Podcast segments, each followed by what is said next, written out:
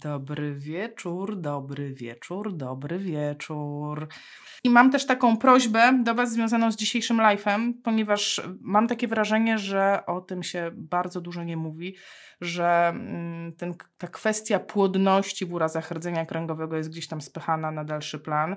E, bardziej ludzi, nie wiem, znaczy nie wiem, nie chcę, nie, nie, nie chcę gdybać, tak, co tam bardziej ludzi, ale generalnie, że jest to temat bardzo, bardzo ważny. Poproszę Was o udostępnianie tego live'a ponieważ ja mam świadomość, że to nie jest dziedzina, która należy do fizjoterapeutów. Nie jest to dziedzina, którą my się bezpośrednio zajmujemy, nie jest to coś, w czym jesteśmy przeszkoleni, ale w tym momencie chodzi o taką podstawową wiedzę, którą można przekazać dalej, która po prostu komuś może niesłychanie pomóc w życiu. To jest taki, powiedziałabym, dobry uczynek, puszczenie dalej wiedzy, która może komuś na przykład zaoszczędzić kilkadziesiąt tysięcy złotych na drogich procedurach e, zapłodnienia in vitro. Ale zaraz do tego dojdziemy, jak to jest w ogóle możliwe. Także taką mam prośbę, udostępniajcie live dalej, bo to jest live chyba dla wszystkich. To nie jest live tylko dla fizjoterapeutów, to jest live e, i dla medyków, i dla zwykłych ludzi, i dla wszystkich, którzy się e, spotykają w swoim życiu z urazami rdzenia kręgowego albo znają kogoś na wózku, e, spotkali kogoś na wózku. To co, moi drodzy, jedziemy. Płodność w, UN, w URK. Tak jak powiedziałam, nie jest to nasza kompetencja, nie jest to kompetencja fizjoterapeutów, żebyśmy się zajmowali płodnością, ale uważam, że absolutnie w naszej kompetencji e, leży posiadanie wiedzy na temat generalnie dostępnych metod wspomagania płodności w WRK i w naszej kompetencji leży również wiedza, na czym polegają problemy z płodnością w WRK. Bo generalnie, jeżeli popatrzymy na skalę całego świata, to tych osób po urazie rdzenia kręgowego są tak naprawdę miliony. W każdym roku przybywa tych osób, które mają problem z kręgosłupem, czy miały uraz rdzenia kręgowego, wylądowały czy na wózku, E, czy nawet chodzące, bo to w sumie nie ma dużej różnicy. I większość z tych osób, tak pokazują badania naukowe, to są młodzi mężczyźni. E, I tak nie do końca wiemy, dlaczego tak jest, ale statystyki tak pokazują, że jednak młodych mężczyzn jest więcej po urazach rdzenia kręgowego mm, i być może pochodzi to z tego, że są bardziej skłonni do podejmowania ryzykownych zachowań. E, a z drugiej strony istnieje też taka hipoteza, że być może kobiety są w jakiś sposób chronione przez estrogeny, czyli mm, w momencie, kiedy kobieta ulega poważnemu wypadkowi, to jest bardziej odporna na te urazy, lepiej z tego wychodzi. Zresztą, jak sobie przewiniecie e, w dół i znajdziecie live, który był z Agnieszką Ochocińską, to ona faktycznie też potwierdziła taką, no, jakby potwierdziła tą teorię klinicznie, że rzeczywiście nie spotkała poważnie poważnie uszkodzonej e, kobiety, czyli na przykład nie spotkała nigdy kobiety, która potrzebowała wspomagania oddechowego, a mężczyzn i owszem. Więc trudno powiedzieć skąd się to bierze, ale generalnie tak jest, że tych młodych mężczyzn jest większość.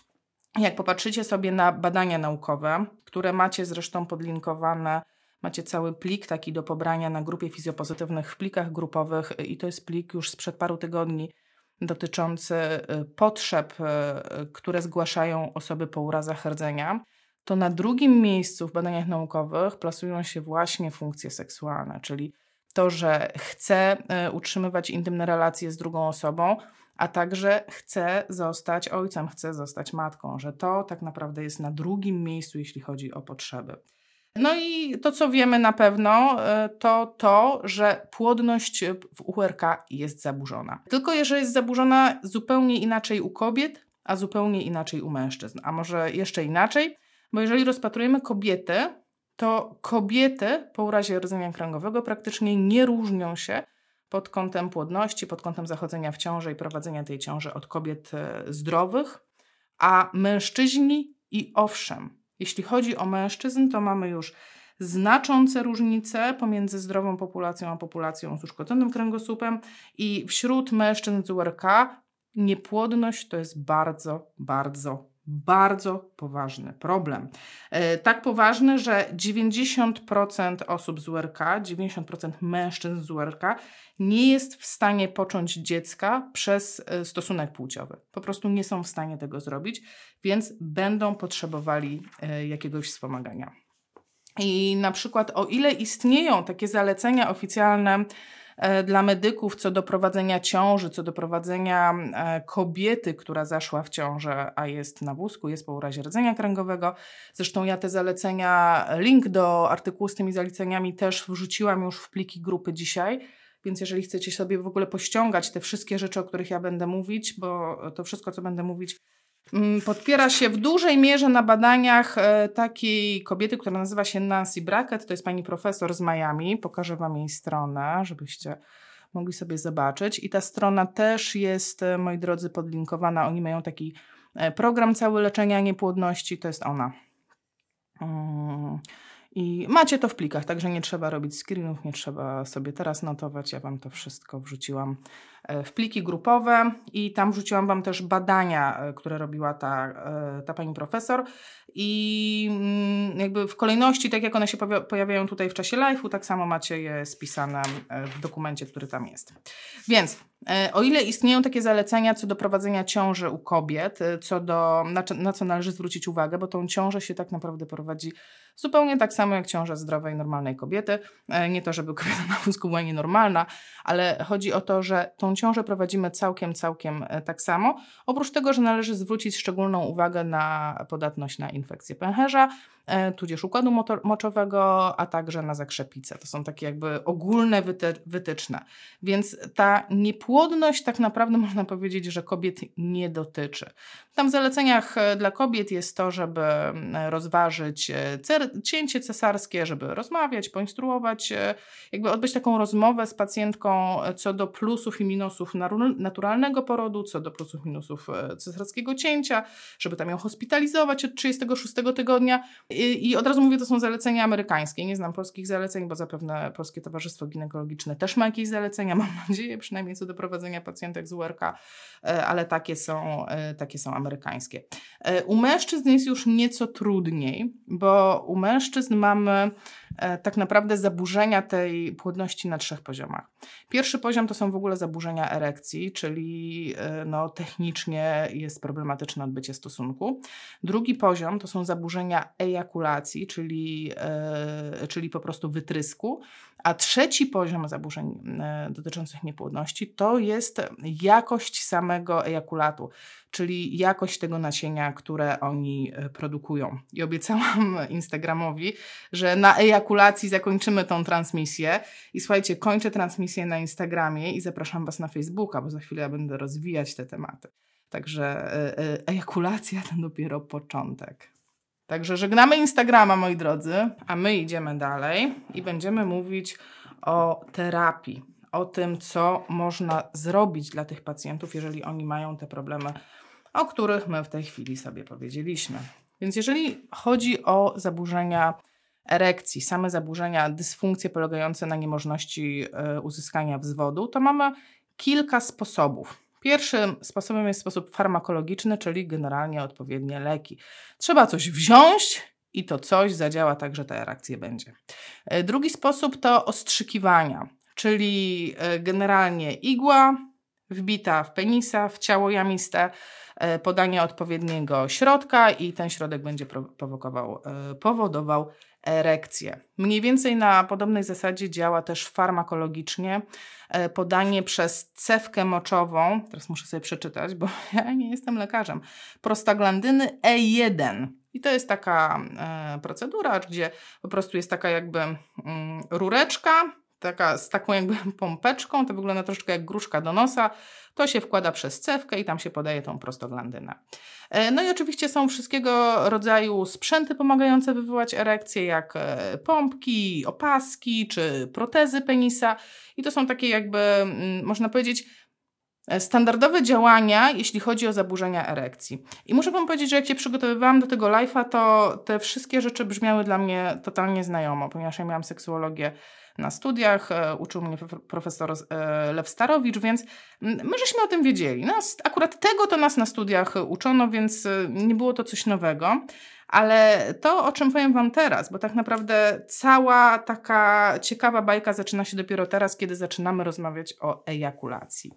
I kiedyś miałam takiego pacjenta, młody chłopak po urazie rdzenia kręgowego, to był jakiś uraz wszyjny, o ile dobrze pamiętam. E, I on był chodzący. I pamiętam, że y, nie byliśmy w stanie udzielić mu odpowiedzi. On cały czas chodził i pytał się, słuchajcie, kiedy ja będę miał ejakulację? Kiedy ja będę miał ejakulację?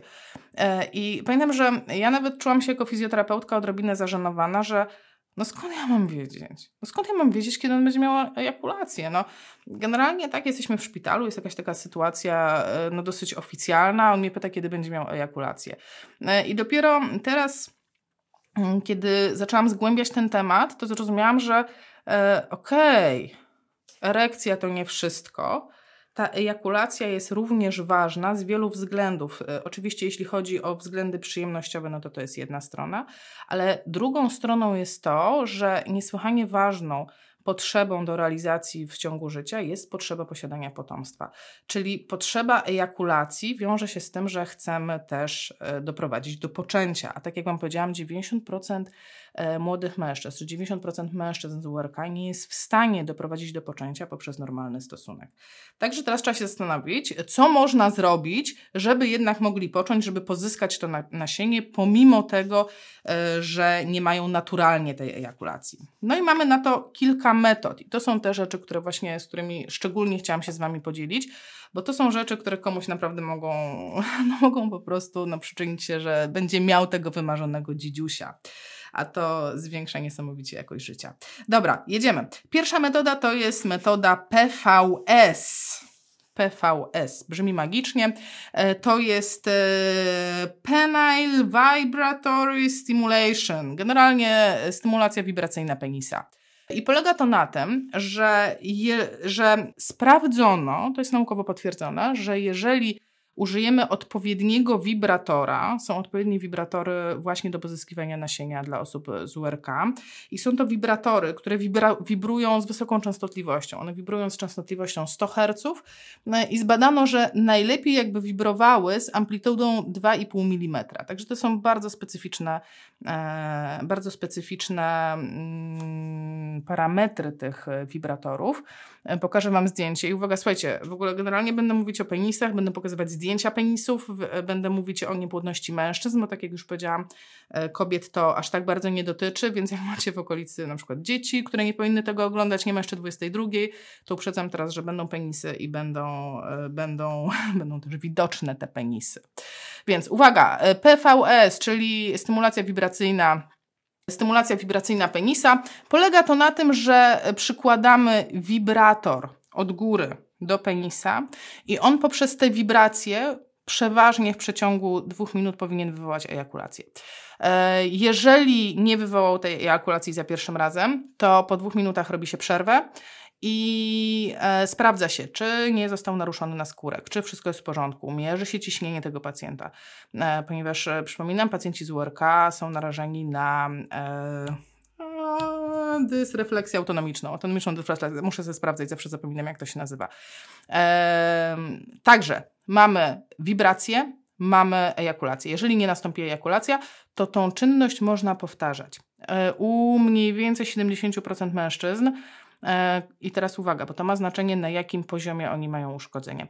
E, mężczyźni, którzy mają uszkodzenie pomiędzy T10 i wyżej, to u nich skuteczność tej procedury w przeciągu 10 minut, czyli tak naprawdę 5 prób, wynosi 86%. Czyli procedura jest ultra łatwa, bo potrzeba tylko tak naprawdę e, ten wibrator. Skuteczność jest bardzo duża. E, u mężczyzn, którzy, są, którzy mają uszkodzenie niżej, to już tak dobrze nie idzie, bo tam mamy skuteczność, tylko już Wam mówię, 15%. E, no, niemniej u wielu, wielu, wielu mężczyzn będzie to bardzo wysoka skuteczność, będzie to 86%. E, I tak jak widzicie na zdjęciu, te wibratory są produkowane w różnych formach. Są takie, żeby e, przykładać je tylko od jednej strony, a są takie, e, żeby przykładać je z dwóch stron, tak chwycić w takie, takie że tak powiem, szczypce. I zalecenia są takie, żeby najpierw wibrować tylko jednym, ewentualnie, jeżeli to nie zadziała, można spróbować drugim, albo dwoma jednocześnie, albo takim szczypcowym. Największą skuteczność w tej chwili, jeśli chodzi o badania naukowe, ma ten pojedynczy, ten, który widzicie na niebieskim tle u góry po lewej.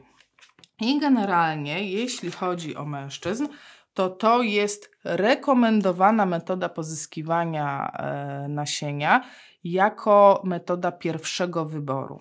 ponieważ jest prosta, ponieważ jest bezpieczna, ponieważ można ją wykonać w domu i nie wymaga jakiegoś wielkiego przeszkolenia, żeby to zrobić, ani nie jest jakoś szczególnie kosztowna. E, jeżeli jednak ona nie zadziała z jakichś powodów, to mamy do wyboru kolejną metodę. Tą kolejną metodą to jest EEJ, Electroejaculation Procedure, czyli e, procedura elektroejakulacji. I to jest w ogóle ciekawa sprawa z tą elektroejakulacją, ponieważ to jest procedura, która jest zaczerpnięta ze świata weterynarii. To nie jest e, z medycyny weterynaryjnej. To nie jest procedura wynaleziona na początku dla y, ludzi. Tylko na początku w ogóle historia tego jest taka, że Australia, już nie pamiętam w których to było dokładnie latach, Australia miała problem z populacją owiec. Generalnie owce zaczęły e, ginąć w Australii, nie chciały się rozmnażać i generalnie jakiś to był taki duży, poważny problem rządowy, do tego stopnia, że rząd wydał taki, e, taki dokument zachęcający ludzi do poszukiwania jakiegoś sposobu, żeby te owce zaczęły się rozmnażać. E, I był taki pan, i teraz pokazuję wam jego nazwisko, Steven Seeger, E, I Steven Seager, ja w ogóle potem wam pokazuję, żebyście sobie go pogooglowali, bo to jest mega historia i opowiadam tylko tak naprawdę cząstkę jej.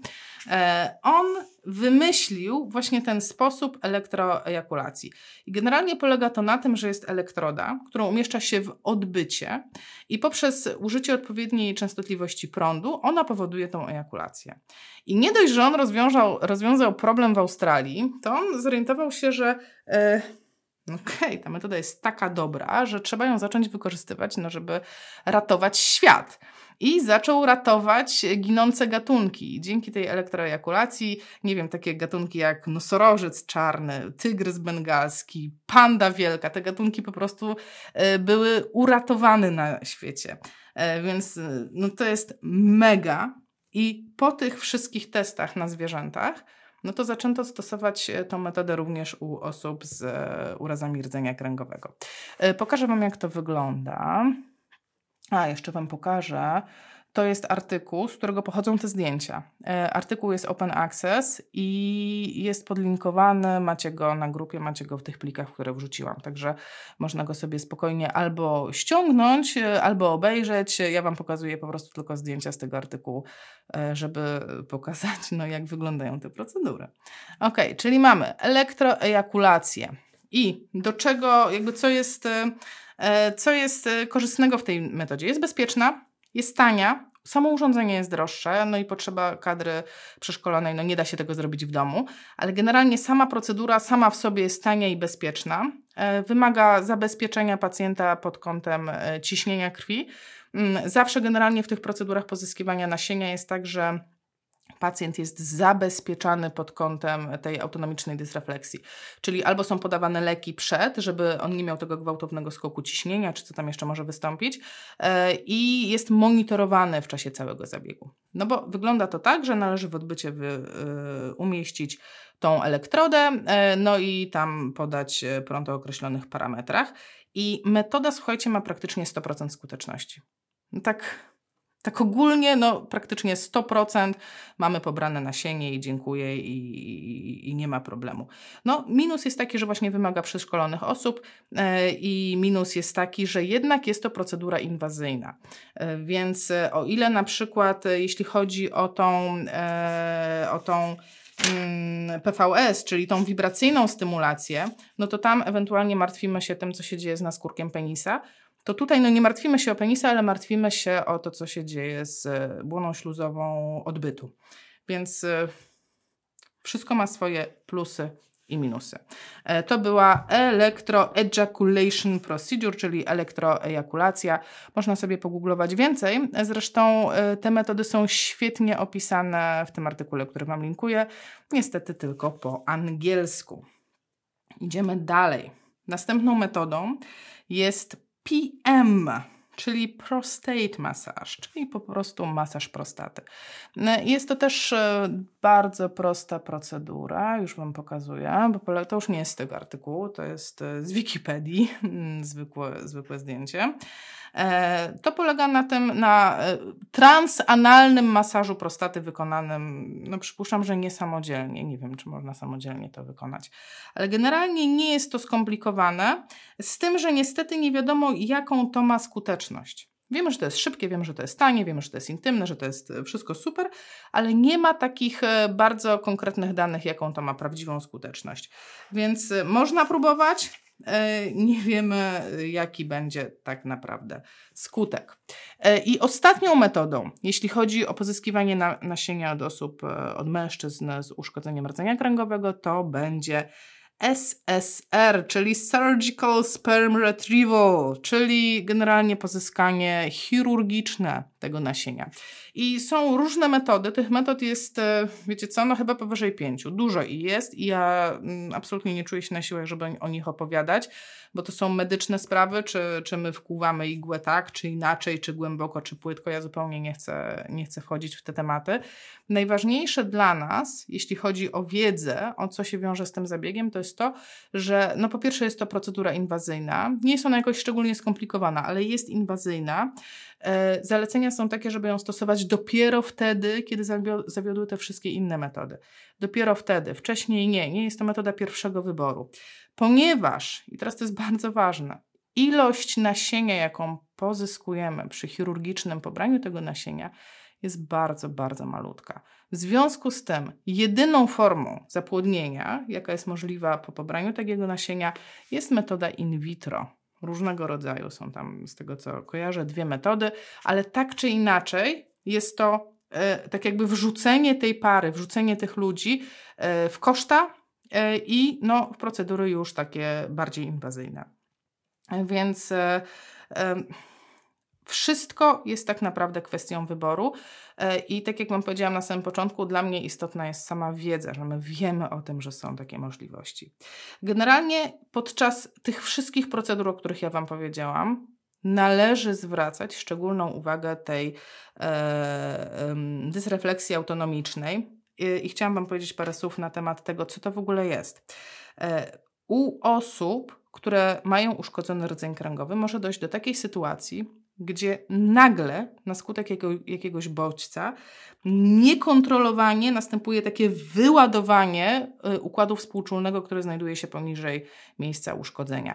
Czyli nagle układ współczulny zaczyna po prostu dostaje szajby, zaczyna walić wszemi wobec y, impulsami. I z czym, się, z czym to się wiąże? Że rośnie ciśnienie, że e, występują poty na tą osobę, zaczyna się czerwienić, zaczyna boleć głowa, e, pojawia się przekrwienie śluzówek, e, może się pojawić bradykardia, bradykardia Czasami może to być tachykardia, tak? W większości przypadków będzie to jednak e, brady, rzadziej troszeczkę tachy. I generalnie, jeśli chodzi o autonomiczną dysrefleksję, to problem jest taki, że ona może stanowić zagrożenie życia. E, I tak jak e, w zeszłym tygodniu czy dwa tygodnie mówiłam o neurogennym jelicie, czyli o problemach z wypróżnianiem u tych osób, wypróżnianie może prowadzić w czasie wypróżniania może się pojawić taki incydent e, autonomicznej dysrefleksji, ale tak samo on może się pojawić w czasie właśnie pozyskiwania nasienia, w czasie e, ejakulacji czy w czasie e, relacji intymnych. I o tym trzeba wiedzieć, ponieważ tej autonomicznej dysrefleksji można zapobiegać. Czyli jeżeli pacjent jest skierowany na, na zabieg pobierania nasienia, czyli na przykład jest na tą wibrację zakwalifikowany czy na te prądy, to zanim będzie ta procedura robiona, można go zabezpieczyć lekowo, żeby dysrefleksja nie wystąpiła. Więc żeby podsumować, co my wiemy do tej pory, jeśli chodzi o masaż wibracyjny, istnieje wiele wibratorów, które nadają się do tego celu. Niemniej jeden tylko z nich jest szczególnie dobrze opisany i jest wykorzystywany w większości prac naukowych. I ten wibrator nazywa się Fertiker nie spisałam sobie, żeby Wam pokazać. Fertiker. Fertiker. Tak się pisze. Fertiker. I w tej chwili dostępny jest model Ferticare 2.0. Nie, nie mam współpracy z żadnymi wibratorami. E, mówię to dlatego, żeby wszyscy wiedzieli, czego szukać, bo w dobie internetu, jak już wiesz, czego szukać, to sobie poradzisz, bo pójdziesz od po nitce do kłębka. Ważne, żeby wiedzieć. Dlatego tak Was prosiłam, udostępniajcie ten live, bo wiele osób może po prostu nie wiedzieć, że w ogóle istnieje coś takiego jak wibrator, który w przeciągu dwóch minut sprawi, że trzymasz w ręku spermę swojego ukochanego, a za chwilę ta sperma będzie, e, że tak powiem, w tobie e, i będziecie poczynać dziecko. Bo chciałam Wam powiedzieć, że do lat 80 tak naprawdę nie było dużej wiedzy na temat płodności, nie było dużej wiedzy na temat postępowania WRK, nie było tych procedur wibracyjnych, nie było tej całej e, elektroejakulacji. To wszystko jeszcze po prostu tak totalnie raczkowało, że to, co wtedy mężczyźni słyszeli, którzy doznali jakiegoś urazu, to było, no nie no, pan już nie będzie miał dzieci, to w ogóle nawet niech pan nie próbuje. Mm, no i dużo osób nawet nie próbowało a rozwiązania leżą tak naprawdę tak blisko. Więc w momencie, kiedy wynaleziono tą elektroejakulację, kiedy e, Steven Seeger e, po prostu pochylił się nad owcami i innymi gatunkami, a potem nad ludźmi, to tak naprawdę dramatycznie wzrosła jakość życia pacjentów, mężczyzn po urazach rdzenia kręgowego, bo zupełnie inaczej wyglądają relacje, zupełnie inaczej wygląda możliwość stworzenia związku trwałego e, i e, spłodzenia potomstwa. Mam też takie krótkie porównanie, e, porównanie tej metody wibracyjnej z metodą elektryczną e, i wibracyjna jest generalnie preferowana przez pacjentów, jest preferowana przez osobę, dlatego że no jest e, procedurą, którą można wykonać praktycznie samodzielnie, jest mniej inwazyjna i z takiego medycznego punktu widzenia to jest ważne, że pozyskujemy z niej lepszą jakość nasienia. E, co też nie jest bez znaczenia, bo do nasienia za chwilę dojdziemy, jeszcze nie tknęłam tematu nasienia. Poza tym, jeżeli pozyska się ejakulat w warunkach e, domowych, można natychmiast zrobić inseminację e, do e, pochwy do partnerki. Mamy dwa rodzaje inseminacji. Jedna inseminacja to jest właśnie do pochwy, a druga inseminacja to będzie do macicy. I do takiej inseminacji do pochwy nie potrzeba jakichś wielkich procedur, po prostu można to zrobić natychmiast. E, w porównaniu do tego ta elektroejakulacja jest zalecana do zrobienia wtedy, kiedy ta wibracja nie działała jest bezpieczna dla penisa, trochę mniej dla odbytu, więc tak czy inaczej trzeba zwracać uwagę na to, co się dzieje z tym pacjentem. No i teraz e, idąc do tej jakości nasienia, dlaczego ja Wam powiedziałam, że to jest ważne, bo tak by się mogło wydawać, jakie to znaczenie ma co to, jakie to ma znaczenie, w jaki sposób pozyskujemy nasienie, a jednak ma, dlatego że jeżeli chodzi o jakość nasienia, to jest bardzo duży problem z tą jakością. Co jest? Jest bardzo duży problem z jakością e, nasienia u mężczyzn po urazach rdzenia kręgowego. Ono nie tylko wygląda inaczej, ale ma zmienione parametry w stosunku do osób zdrowych e, i zmieniony skład. E, ja Wam pokażę. Tu jest po lewej stronie jest powiedzmy normalne nasienie, a po prawej to brązowe to jest e, właśnie nasienie takie, nie chcę użyć słowa patologiczne, no ale ono jest patologiczne, tak, bo ono to nie jest normalne nasienie, e, tylko to jest nasienie zmienione o cechach, e, o cechach właśnie tak, specyficznych cechach e, mm, charakteryzujących mężczyzn z urazem rdzenia kręgowego. E, I prawda jest taka, że nie do końca wiadomo, dlaczego to nasienie jest tak pozmieniane. E, było tam kilka hipotez. Pierwszą hipotezą, taką chyba, która się nasuwa wszystkim, ponieważ to jest taki powtarzane, e, teraz już wam mogę powiedzieć, że to jest urban legend chyba, bo e, taki mit, że no jak osoba siedzi na wózku, to znaczy, że tam jest wyższa temperatura, jądra przebywają w wyższej temperaturze, no to pewnie na tle tej wysokiej temperatury y, będzie zmienione nasienie. Otóż jest to nieprawda, ponieważ i też macie podlinkowane te badania, które udowadniają, że to jest nieprawda w plikach grupowych. Eee, zrobiono badania, gdzie porównywano osoby siedzące na wózku z osobami z urazem rdzenia kręgowego, ale chodzącymi, czyli nie ma problemu przegrzania. E, i one, one miały dokładnie tak samo złe nasienie, niezależnie od tego, czy chodziły, czy nie chodziły. Generalnie nie miało to wpływu, czyli ta temperatura nie jest czynnikiem decydującym. E, drugą taką hipotezą bardzo popularną e, i krążącą chyba w ogóle w różnych kręgach, bo się z tym spotykałam w różnych e, dziedzinach, nie tylko w WRK, to to, że pewnie zbyt rzadko dochodzi u nich do ejakulacji. W związku z tym też zrobiono takie badania, zrobiono ich kilka. Czy ja mam tutaj te badania? Tak, Tutaj nie macie tego w plikach, bo po prostu tylko pokazuję Wam to. E, to jest po prostu e, zrobione zdjęcie badań, które pokazywała ta pani. Tu jest raz, dwa, raz, dwa, trzy, cztery badania podlinkowane, na których e, we wszystkich czterech pokazywano, że nawet jak zwiększono tą ilość, ilość na, tam na 4 miesiące, na 12 miesięcy, na 3 miesiące, zwiększono ilość ejakulacji w ciągu tam tygodnia, nic to nie zmieniło, także ta częstość ejakulacji nie ma wpływu na płodność. E, I też nie ma wpływu na płodność to, jak daleko jestem od urazu rdzenia. Czyli e, czy ja jestem rok po urazie, czy ja jestem 20 lat po urazie, to generalnie e, jest to bardzo podobna sytuacja. Z tym, że także to, co wiemy na ten moment, że przyczyną tych zmian prawdopodobnie nie jest jednak styl życia. To musi być coś innego, co będzie powodowało tą złą jakość nasienia e, u wózkowiczów, zresztą nie tylko u wózkowiczów, po prostu u osób po. E, I obecnie wiadomo, że taką bezpośrednią przyczyną, że tym, co, co jest e, e, takim bezpośrednim czynnikiem, że ta sperma nie jest tak dobra, jak powinna być, to jest płyn nasienny. No bo jak mamy spermę, no to mamy płyn i mamy te plemniki, tak? I ten płyn się tam z czegoś składa, no i te plemniki w tym płynie sobie pływają, tak? E, I teraz pytanie było, czy oni mają słabe plemniki? Czy oni mają dobre plemniki? Czy oni mają kiepski płyn, czy mają dobry płyn.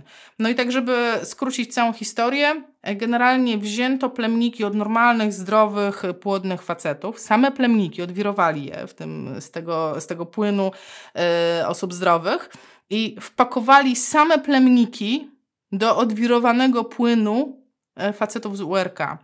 I słuchajcie, okazało się, że ta sperma była tak samo złej jakości, jak wyprodukowana przez e, samego, e, samego tam para czy tetra.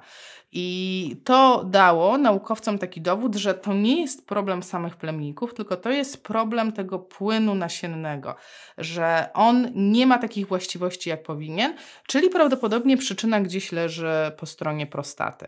Niemniej ta prostata nie wykazuje jakichś tam zmian czy, czy zapalnych, no ona generalnie jak się, ją, jak się ją zbada histopatologicznie, to ona jest dokładnie taka sama, więc e, z tego, co doczytałam się, generalnie są prowadzone badania, są różne hipotezy, e, gdzie absolutnie nie czuję się na siłach, żeby o tym opowiadać.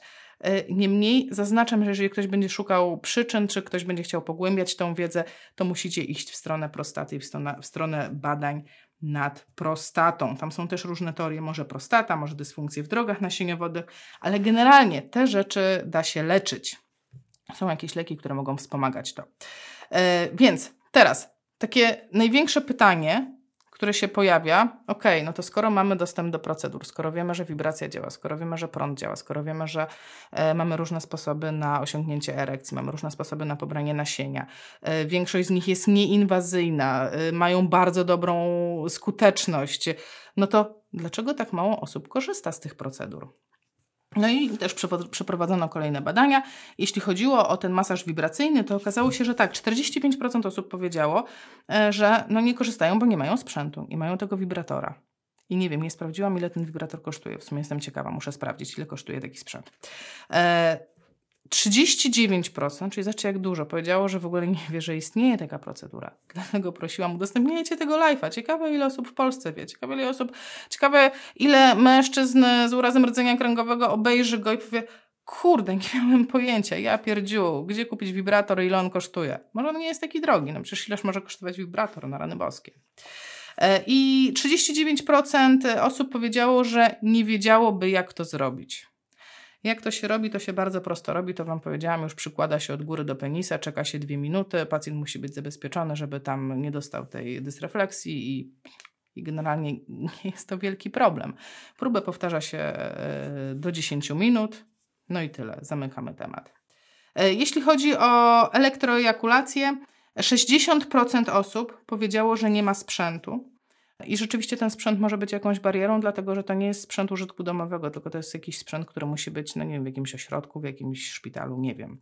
E, no generalnie jest to sprzęt medyczny. 42% e, powiedziało, że nie wie jak to zrobić, tak? Czyli brak przeszkolonego personelu, który po prostu by to wykonał.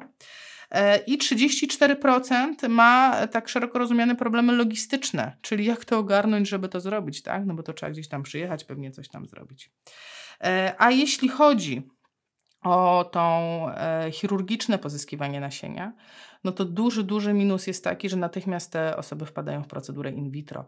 Nie, są, nie jesteśmy w stanie w jakiś inny sposób im pomóc. Czyli generalnie lepiej jest pozyskiwać nasienie, E, i próbować robić albo domową inseminację, albo inseminację tą do macicy, czyli tak zwane IUI, IUI, czyli bo u nas w Polsce jak się mówi JUI, to ma się na myśli, e, znaczy jak się mówi inseminacja, to ma się od razu na myśli JUI, a ta inseminacja niekoniecznie musi być e, do macicy, może być również do pochwowa i ona wtedy absolutnie jest do zrobienia w warunkach domowych.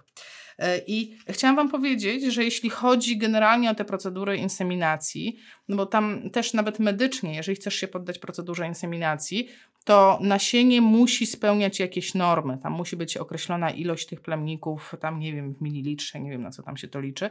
I chciałam Wam powiedzieć, że większość mężczyzn z URK spełnia te wymagania. Także jeżeli zrobić, po prostu sprawdzić, jakie są wymagania, żeby w ogóle poddać się inseminacji, to większość mężczyzn nie będzie miała z tym problemu. Jedyny jaki problem mają, to z pozyskaniem nasienia. A ja Wam właśnie mówię, że ten problem może się okazać niewielkim problemem. E, no i jeżeli chodzi o skuteczność tych procedur, to te domowe, słuchajcie, są skuteczne, jeśli chodzi o jedną parę od 25 do 70%, czyli całkiem niezła skuteczność. A jeśli chodzi o UI, czyli e, tą e, przez domaciczną inseminację, to jeśli chodzi o jeden cykl u kobiety, to skuteczność jest pomiędzy 9 a 18%, a jeśli chodzi o skuteczność na parę, to jest 24 do 60%, czyli też całkiem przyjemna skuteczność. No i teraz e, słuchajcie, powiedziałam Wam to wszystko. Zakładam, że słuchają mnie fizjoterapeuci, ale nie tylko, ale zobaczcie tak naprawdę, jakie pytania nasuwają się, e, kiedy już to wszystko wiemy, co powiedziałam. Pierwsze pytanie: kto powinien informować pacjenta o dostępnych opcjach? Kto, na kogo powinna spaść odpowiedzialność za to, żeby w ogóle powiedzieć mu: słuchaj, z tą płodnością to jest tak i tak, że ona rzeczywiście samodzielnie to jest kiepska, ale mamy opcję taką, taką i taką. E, na zaburzenia erekcji masz to, to, to i to. Na zaburzenia ejakulacji masz to, to i to. A na zaburzenia e, jakości spermy masz to, to i to. Drugie pytanie, które natychmiast rodzi się. Kto ma to powiedzieć medykom, którzy mieliby to mówić pacjentom? Tak? Jeżeli ktoś siedzi w temacie, interesuje się tematem URK, to prawdopodobnie to wie. Ale teraz pytanie, ile takich osób ma kontakt z, bezpośrednio z pacjentem po wypadku? Ile, jakie są szanse, że mężczyzna po wypadku trafi na kogoś ze świata medycznego, który mu to powie? Dlatego mówię, udostępniajcie to, my im to powiemy. E, więc e, podsumowując, zanim zdecydujesz się na procedurę in vitro, rozważ inseminację. Jeśli mm, jeśli masz, jeśli zastanawiasz się, co powinieneś robić, to ja Wam pokażę, jest taki algorytm postępowania.